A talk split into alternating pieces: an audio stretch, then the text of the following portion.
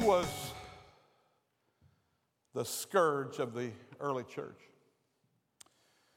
Matter of fact, I think that the very name Saul of Tarsus probably put a chill down the spine of every early believer. He was a killer of Christians.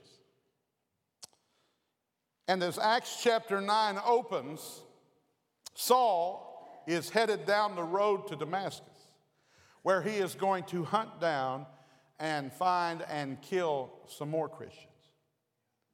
But you know, if you know your Bible, you know he's not going to get to Damascus, is he? He gets struck down on the road to Damascus in Acts chapter 9. He hears a voice only he can hear. He is blinded by light.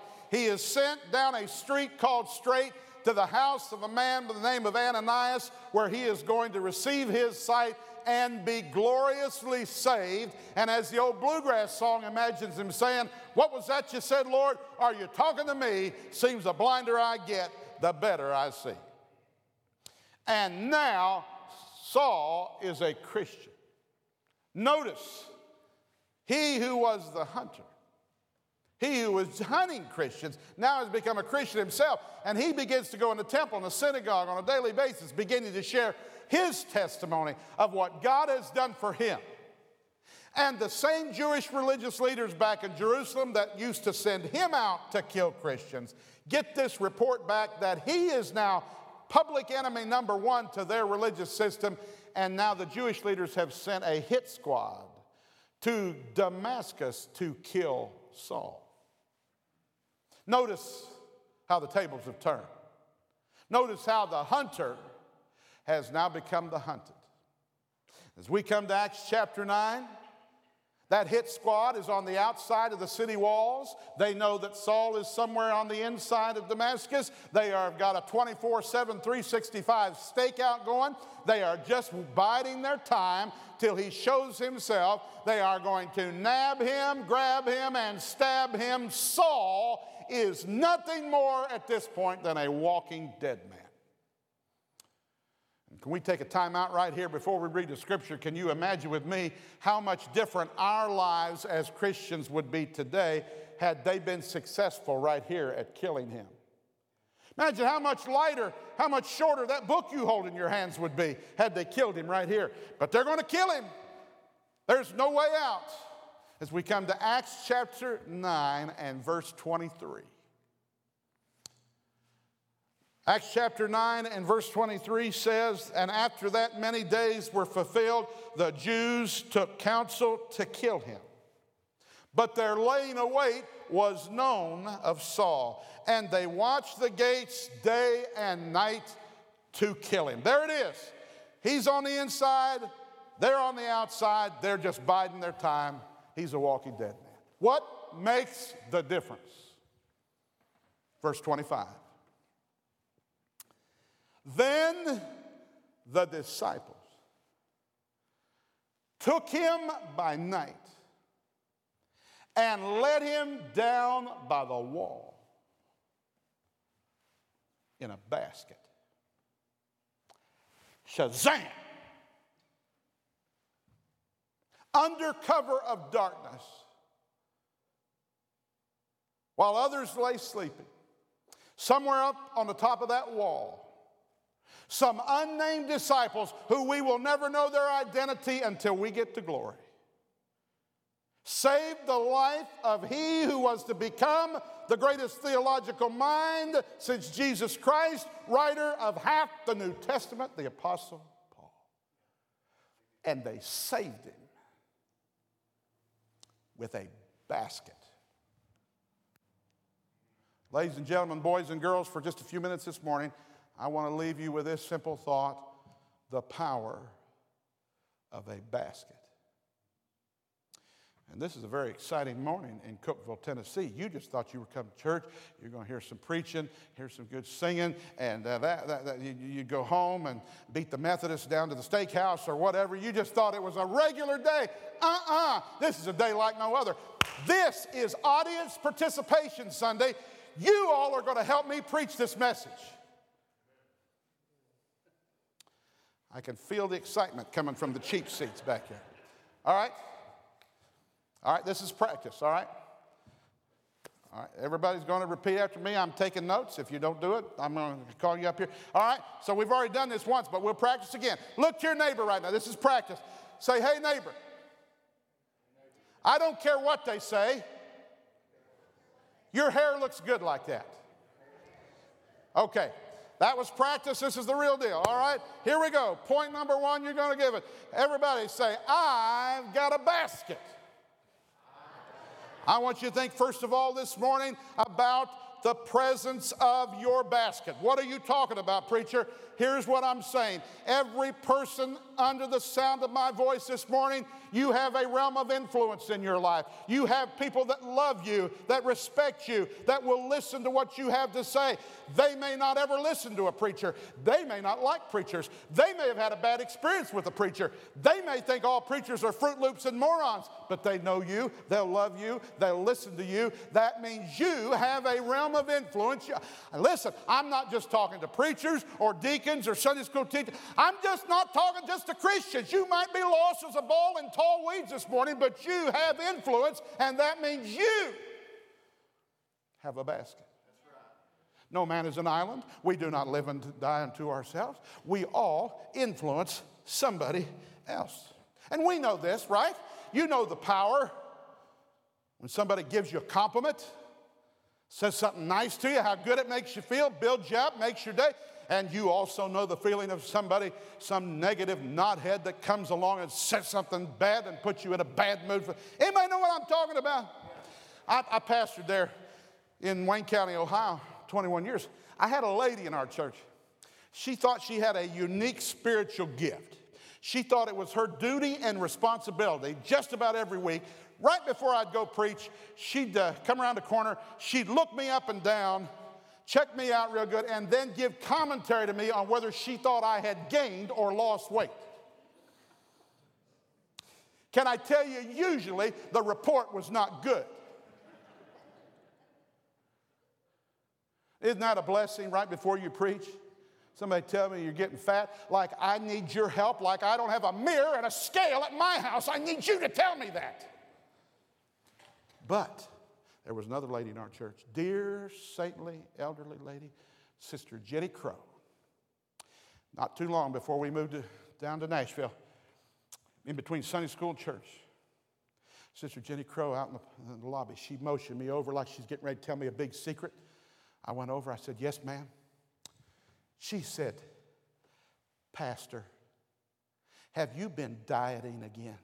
Because it sure looks like it. Whoa, I mean, I was coming up. As matter of fact, I tell you how good that made me feel. I tell you what I did for Sister Jenny Crow after church that day. I walked her and her CNI dog all the way to her car. But the reality is, you know, on a daily basis, in our lives, by our actions, by our words, we know the power of influence. We know that we have influence over somebody. We have. And why is it in church that it seems like we're so eager? It's so easy for us to use that negatively. But it's so hard for us to use that. I mean, we're quick if something's not in the bulletin it's supposed to be. It's too soft, it's too loud. He didn't preach what I wanted to preach. They didn't sing my favorite song. Uh, something,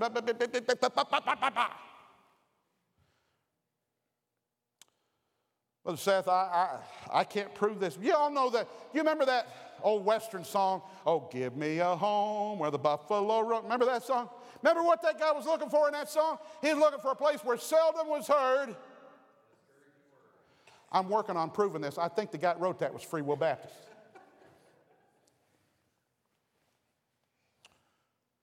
Some of you are looking over and saying, Where in the world did the preacher get this guy? You've got a basket. You have a realm of influence. Somebody's looking to you. They're not looking to him, they're looking to you. I'm placing this responsibility squarely in your lap today. Somebody's counting on you. You've got a basket. But I'm not going to leave it there. Oh, no. You ought to think when you come to church. I said this is audience participation. I want you to look back at your neighbor and say, hey, neighbor, there's somebody in my basket.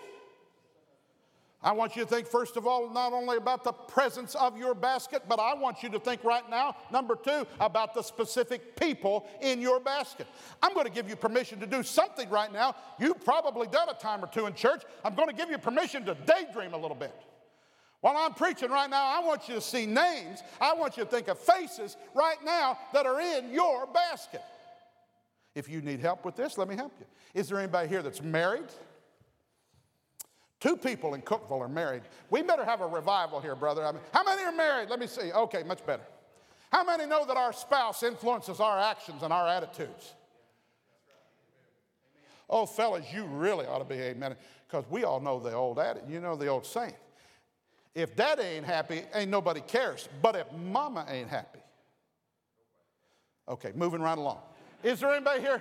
Is there anybody here that have children? It, is there anybody here has grandchildren? Is there anybody here that thinks the grandchildren are way more awesome than the kids ever hoped to be? Anybody here have grandchildren by your daughter and your son-in-law? How many have grandchildren by your daughter and son? Can you explain this? I see this phenomenon all over this country. How is it that the prettiest, smartest girl can marry the ugliest, dumbest man and give you the greatest grandchildren that ever walked the face of the earth? How's that work? Your neighbors, kids in your Sunday school class, your coworkers. Your basket's filling up, isn't it? But if you don't hear anything else I say today, if you never remember my name or anything else about me, you hear me? You hear this point right here. There are some people that God is fixing to bloop, drop in your basket that you may never know about until you get to glory.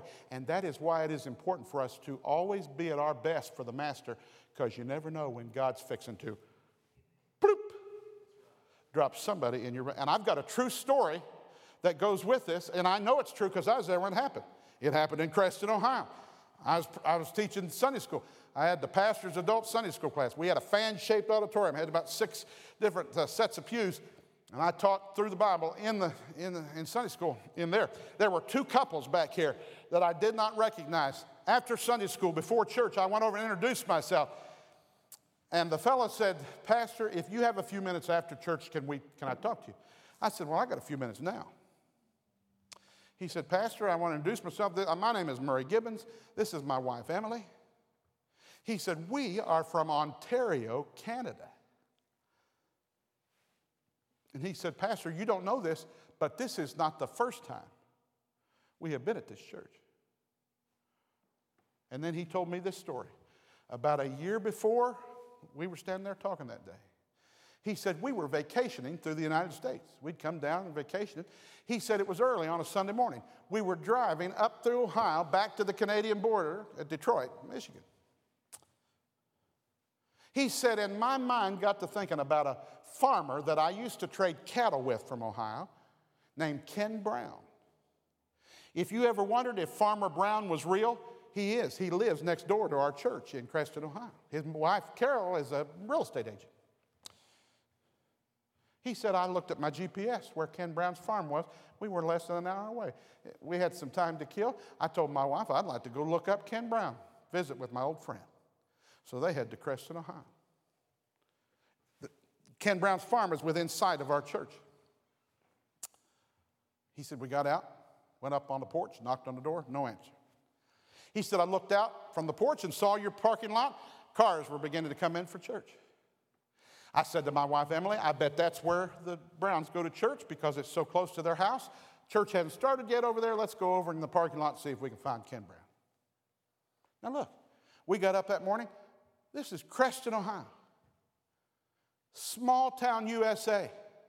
I mean, not like the big city of Cookeville. You get to understand? I'm talking about small village of Creston. I'm talking about our zip code was EIEIO. Okay, are you getting the picture? We don't hear the, the Friday night opera on the radio till Sunday. I mean, it is, it's way back there. And so, had no idea. We left home, that little, little village of Creston, had no idea God was fixing to ploop, Drop a couple from Ontario, Canada on our property. I didn't know it for a year. If he hadn't come back, I'd never known it. He said, We got in the parking lot, got out, lots of people getting out of cars, couldn't find Ken Brown. He said, Church hasn't started yet, let's go in the foyer and see if we can find him. He said, We got in the foyer. And Here's what he said. I've got an email from Murray Gibb. This is what he said. He said, We didn't find the Browns that day, but we found such a friendly welcome. Are you, are you listening to me? Are you listening?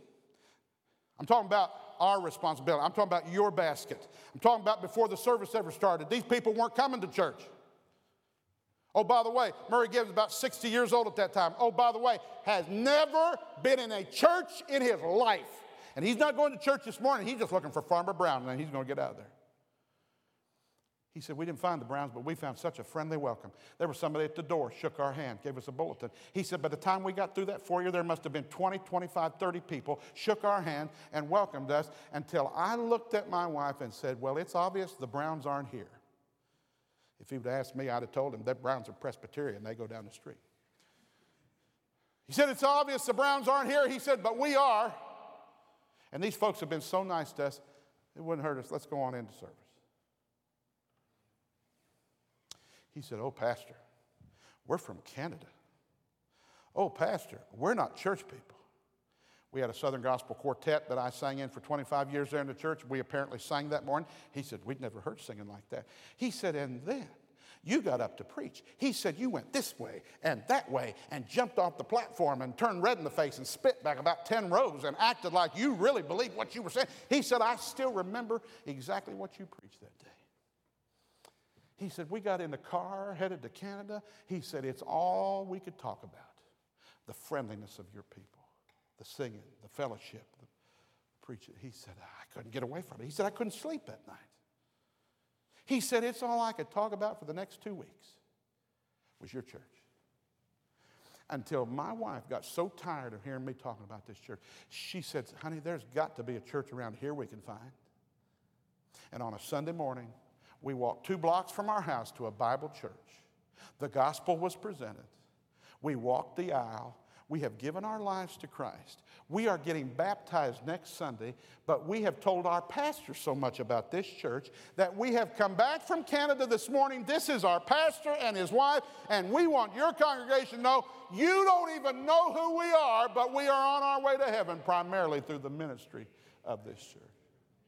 Ladies and gentlemen, boys and girls, can you think of anything that ought to drive us to our knees any more than the fact that somebody's eternal destiny is counting on you? It's counting on me.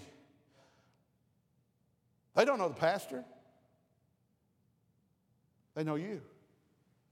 Somebody's counting on you. It's your kids, your grandkids, your neighbors, your coworkers. Somebody's in my basket.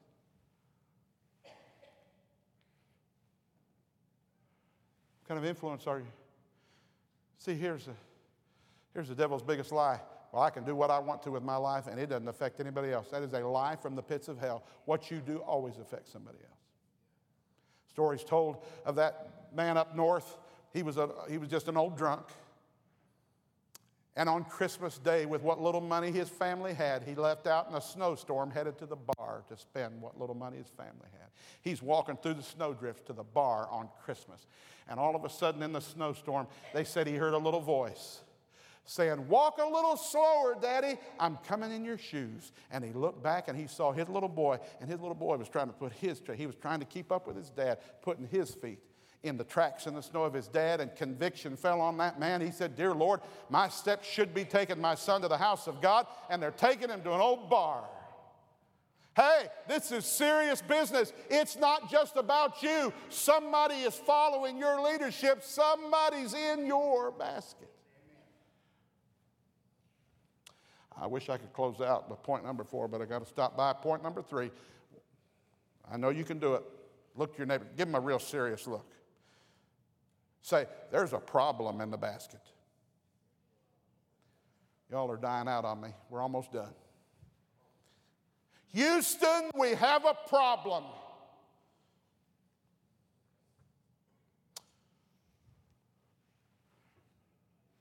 Put yourself in the shoe. You got to think when you come to church. Put yourself, you're, you're one of the disciples, been called over to the basket on that wall that night. Reckon what they saw when they looked in that basket. You do realize a few weeks before this, he had been a, he was killing Christians. You do realize the early church was very small. Do you realize that some of the men that are being called upon to save this guy's life, that guy in that basket might have been responsible for killing some of their friends or family members? Could we have blamed them if they dropped the ropes and said, I don't think I want to get involved in this deal? This guy might be a double agent trying to get inside and kill more of us. Can I ask you a personal question? What do you see in your basket? You got a problem in your basket? Oh, I reckon you probably do. Because you know what? Let me give you Jim McComas church principle number one. Are you ready for it? If, you have, if you're taking notes, get ready. This is good. People are annoying. You don't have to say amen. Yeah, I mean, you know it's true. You've got somebody in your life right now that's annoying. Oh, yeah that person in your life that's always creating drama, always running their mouth on Facebook, always at the family reunion. They're always, I mean, they're just, you hate to see them coming because they're going to give you a full organ recital of everything that's wrong. You better be thinking of somebody right now because if you can't think of somebody, you might be it. I'm just saying.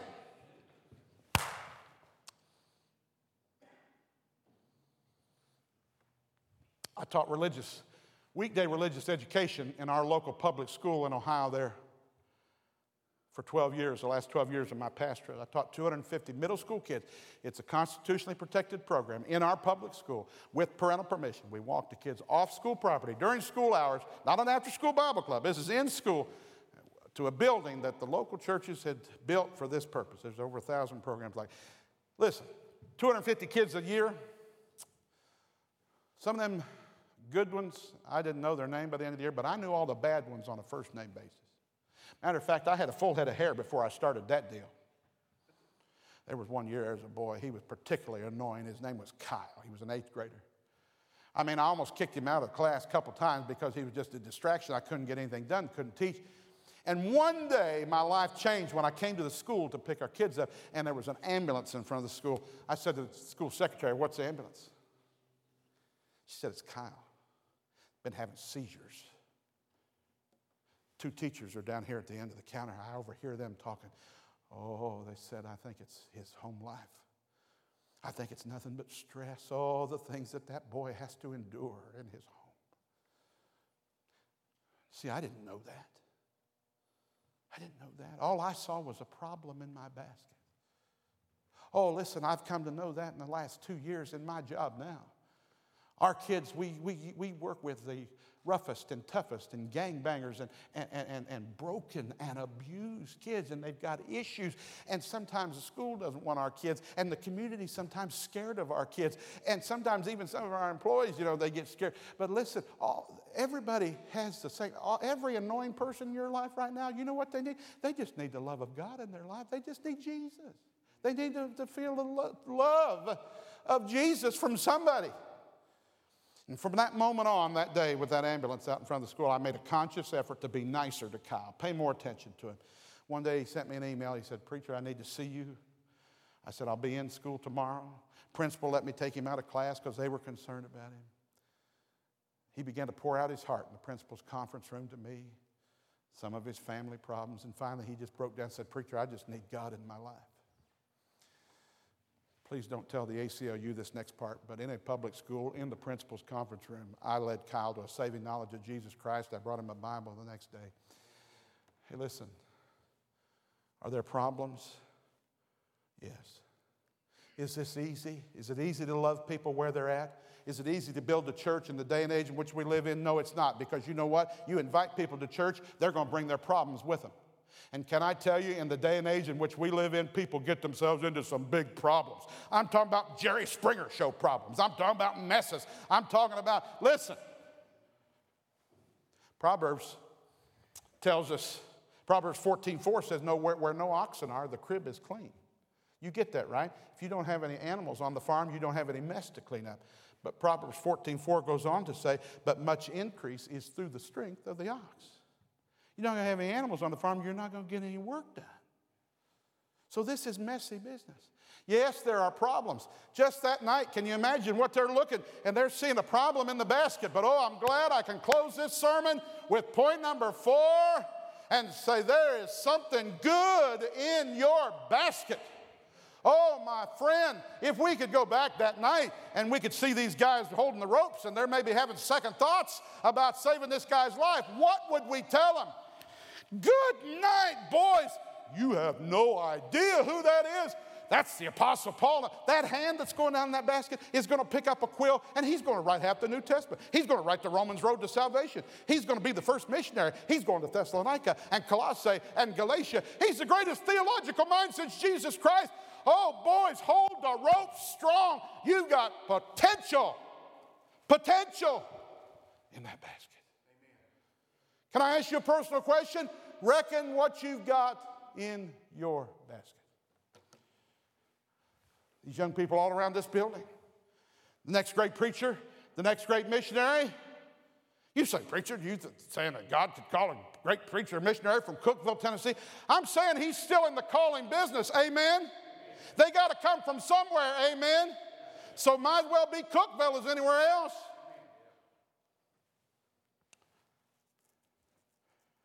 Somebody better hold the ropes of their testimony strong. Somebody better stay on the job because you've got something good in your basket. Sunday school teacher, don't you quit. I'm talking, I know we've got public school teachers, maybe Christians. Listen, stay on the job, be faithful, shine your light as a Christian because somebody is counting on you. That neighbor that you think just makes fun of you, that person at work that tells dirty jokes just because they know in your presence that they have no respect for you as a Christian, I guarantee you when the problem comes, when the cancer diagnosis comes, you're going to be the first one they're going to call. Somebody better stay on the job because there's potential in your basket.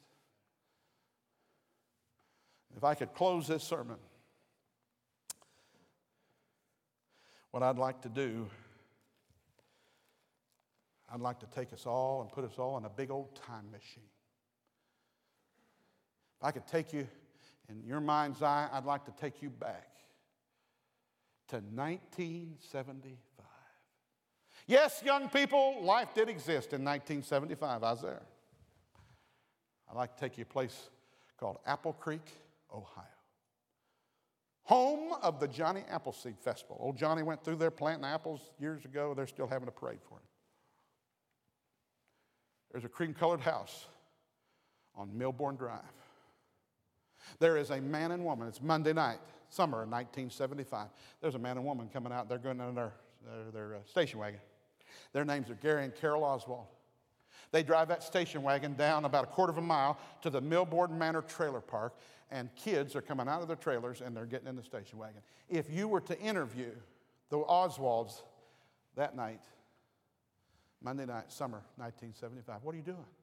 Here's what they'd say it's vacation Bible school down at the church. And we're just picking up neighborhood kids, taking and right now, you're saying, Preacher, why are you wasting our time? We're all hungry. We're tired. We're worn out. It's daylight. We've lost an hour of sleep. Let us go. Why are you talking about somebody picking up kids to go to Bible school in 1975 somewhere in an apple, place called Apple Creek? We've all worked Bible school. We've all brought somebody to Bible school. We've all given to Bible school. Not a big deal. I am telling you because it was a big deal to me. Because the last stop that station wagon made every night that week. The last trailer on Holly Drive in the Milbourne Trailer Park. Gary and Carol Oswald picked up my sister and I. I was six years old. I had just finished kindergarten. I was best friends with their son, Randy. And on Friday night of vacation Bible school at the Grace Brethren Church in Wooster, Ohio, I accepted Jesus Christ as my Savior. I have not been everything I should have been, but He has been everything He promised and so much more. And I don't know how many times in my life have I thought about the people who taught the classes and did the snacks and did the crafts. I wonder if they had a bad week at work. I wonder if they thought this is a waste of time. We haven't accomplished anything. And please don't get me wrong, I am no big deal, but I believe with all of my heart on the day of judgment that every people who invested in that week of Bible school will have part in every soul I will ever win in my ministry because they put me for one week at a time in their basket. If I could move that time machine, I'd move it up three years to 1978. Now, some of you are not going to like this part. If you've got heart medicine, it might be a good time to get it out. All right, hold on. 1978. When in 1978, as a nine year old boy in the third grade, I announced my call to preach. I've had people come up to me and say, I don't know if I believe that. All due respect, I was there when it happened. But you know, not a lot of people take you seriously when you're in third grade and you say you're going to be, God's called you to be a preacher. You know, I had two uncles that were very prominent preachers in our area. My great grandfather was a circuit riding preacher in the hills of West Virginia and Kentucky. It's sort of like the family business. So it's like Johnny wants to be a fireman, Susie wants to be a nurse, Jimmy wants to be a preacher. Okay, go play. But there were a few people in my life that took me very seriously. I will never forget. I, in third grade, I just started attending a very small Christian school in our area. Probably 100 kids, K through 12, very small. But every Monday, we would come out, we'd have a convocation. Everybody would come out like and have a devotion to start the week. I'll never forget our principal, Monday morning, Don Ballard.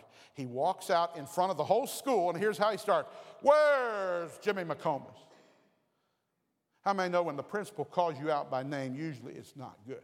Everybody got quiet. I raised my hand. They just knew I was going to get it for something. You could have heard a pin drop. He walks over to me. Everybody's watching. He's got something in his hand. He says, Jimmy, I heard some news about you. I heard that God called you to preach. I said, Yes, sir. He said, Well, I want you to know I'm proud of you. And I'm going to be praying for you. And then he handed me a gift from his personal library. It was a Ryrie adult study commentary on the book of John. Now, look, people, third grade. I mean, I wasn't the sharpest knife in the drawer in third grade. I didn't know, I didn't know how to write cursive. I didn't know, I, I, I, didn't, I was the last one in fifth grade to learn my multiplication table. Matter of fact, if you asked me, I had to sing my multiplication tables to learn them. In fact, if you asked me today what 8 times 8, well, I'd have to go 8 times 8 is 64. Is that right? 48, 56. 8 times 8 is 60. Yeah, that's right. I mean, I wish I could, I, I, wish I could tell you, I got something real deep in my devotions as a nine year old boy from a Ryrie adult study commentary. But I tell you what I did get. Somebody who I looked up to and respected had just validated a decision I had made for Christ, and I have never forgotten it 40 plus years later like it was yesterday. Do you know what Don Ballard did when he handed me that book? Get in the basket, son. I'm for you. Priceless invaluable in my life. My third grade school teacher, Christian school teacher, Sue Thomas, she put me in her basket. She came to my desk that day. She said, God called you to preach. I said, Yes, ma'am. She said, Good, you're, preaching, you're preaching chapel on Friday. Third grade. Preached on Noah and the ark, wrote it out in red pencil. Lasted five minutes. I know right now you're thinking, There ain't no way he preached five minutes, but I did. I wish I could tell you 15 people got saved. I wish I could tell you some good story about that. I'm sure it was unremarkable because I can't remember a thing I preached myself. But I tell you what, I do remember. I do remember the feeling I had when I closed my Bible and walked off that stage. The feeling I had just done what God had called me to do. And can I tell you, all these years later, there is no greater feeling like that in the world. See, I haven't told you the rest of the story. If you'd have lined up 100 third graders, I'd have been the last one you would have picked to be preacher. I had had speech therapy all the way through second grade. I had had several procedures on my ears for my hearing. I was so shy that I would not order for myself in a restaurant. But the will of God will never send you where the grace of God will not sustain you and give you what you need to do the job. I'm sure glad she put me in her basket. And then my, my pastor growing up, Carlos Browning. Truth Baptist Church, West Salem, Ohio, just a little country church. Some missionaries to Paris, France had come to our school, and I felt that I wanted to go work. The Summer before my senior year of high school, I wanted to go work with these missionaries. And they said, We have a program with airfare and all the expenses. It costs you about $1,500 to come work for the summer. I mean, it might as well have been $15 million. We didn't have any money. My pastor, Pastor Browning, he said, Put a sermon together. You're going to preach next Sunday night. I said, Okay. Got up and preached that Sunday night, our little country church. Before I could give an invitation, before I could pray, Pastor Browning is there. He's got his arm around me in the pulpit. I'm thinking, what is going on here? He looks out at the congregation. He says, That was a good sermon. he said, That was a good sermon Jimmy just preached, wasn't it? Yeah. Amen. Good as a 16 year old preacher just learned how to preach. Yeah. He said, And you want a copy of that sermon, don't you? I'm thinking, What is going on? I mean, we gave away all of our sermons to anybody that wanted them on cassette tape. Young people, cassette tape, it was right after eight track tapes, it was before. Just ask an older person, they'll tell you. What. it was. I mean, we gave them away for free on cassette. He said, You want a copy of that sermon so bad? He said, We've got a legal pad down here on the communion table, and it's a sign up sheet, and y'all are going to sign up, and y'all are going to pay $5 a piece to buy that sermon he just preached on cassette tape, and we're going to send this boy to France. And he's praying, he's closing prayer, and I am walking off the stage. I am absolutely in tears. I'm thinking, Pastor, you have lost your mind, all due respect. I mean, isn't that what everybody wants to do? To pay $5 for a kid preacher's sermon that's usually free? I'm thinking, there ain't nobody. There's nobody going to go for that. You know, you have snapshots in your life.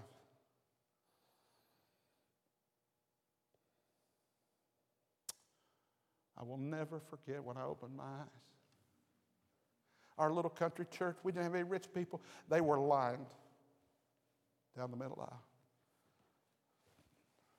And they didn't give just $5. I've got the sheet somewhere in, in a box, somewhere at home. Some of them gave 25, some of them gave 50, some of them gave 100. Ladies and gentlemen, I stand before you, the CEO of Free Will Baptist Family Ministries, over a $17 million budget. Before that, I worked five years in the Home Missions Department as Director of Church Revitalization for the denomination. I worked with two doctors, Dr. David Crow, I had to look at that sign every time I went into work, and Dr. Brad Ransom. And every time I'd look at them signs, I thought, good grief, I work with two doctors, and I'm not even a nurse's aide. True story. I'm not the product of an institution. I am the product of ordinary Christians just like you who, for a moment in time, invested themselves in my life. He was the scourge of the church. They'd have had every right. We couldn't blame them, could we, if they'd have dropped the ropes and walked away. But they saw something in that basket worth fighting for. And with strong arms and willing hearts, they picked up the ropes and they lowered the greatest preacher since John the Baptist and Jesus Christ writer of half the New Testament, over the wall in a basket. Who's in your basket? What are you doing with them? Are you saved? Are you right with God? It's not just about you. Well, I can do anything I want to. If I go to hell, it'll be my. Be-. No, somebody's following you. It's not just about you. You need to get saved. You need to get it right. Christian, how you, how you doing on your influence? Somebody's watching you. Somebody's following you. And then what about those people in your past? Well, I've been given names like Don Ballard and Sue Thomas and Carlos Brown, and You can think of some names of people. Saintly, mom, dad, grandma, grandpa, Sunday school teacher. If those people are still alive that influenced you, here's some homework. I think you ought to Maybe somebody needs to make a call, send a text message, send a card. If they're here in the building, I don't think it'd be inappropriate to go to them and say, Thank you for, I say, give me the roses while I'm living. Thank you for giving to the Lord. Thank you for putting me in your basket. But somebody's counting on you. I can't think of anything that ought to drive us to our knees any more than the reality that somebody is in our realm of influence. What will we do with it? Lord, we love you. We thank you for your word. Thank you for the patience. These folks have been so kind, they've been so attentive. God, now we come to the time of service, a time of invitation, a time where we ask folks to act on what they have heard. And God, I pray that you would, would be with us now. God, across this room, I pray that we'd be challenged. Lord, I pray that for, for, for believers would be challenged to be, they've been confronted right in their face with the reality that there's some people in their realm of influence. They don't know this pastor. They're not counting on us. They're a deacon. They're counting on them. It's personal. God, may we say, Lord, help me hold the rope strong of my testimony. Help me to stay faithful. Maybe there's one that doesn't know you're in a full pardon of sin. They need to get their life right and they know it. God, I pray you'd bless them. But whatever the need is, whatever the challenge, maybe it would be to pray a prayer of thanksgiving. Lord, I don't need anything, but God, there's people you put in my life. I look back on my life and I see I'm not a self made person. There's no such thing. I am the product of the people you blessed me with in my life. Thank you, Lord. Whatever the need is, I pray you'd meet it in this invitation. In Jesus' name, amen. As we stand all over the building.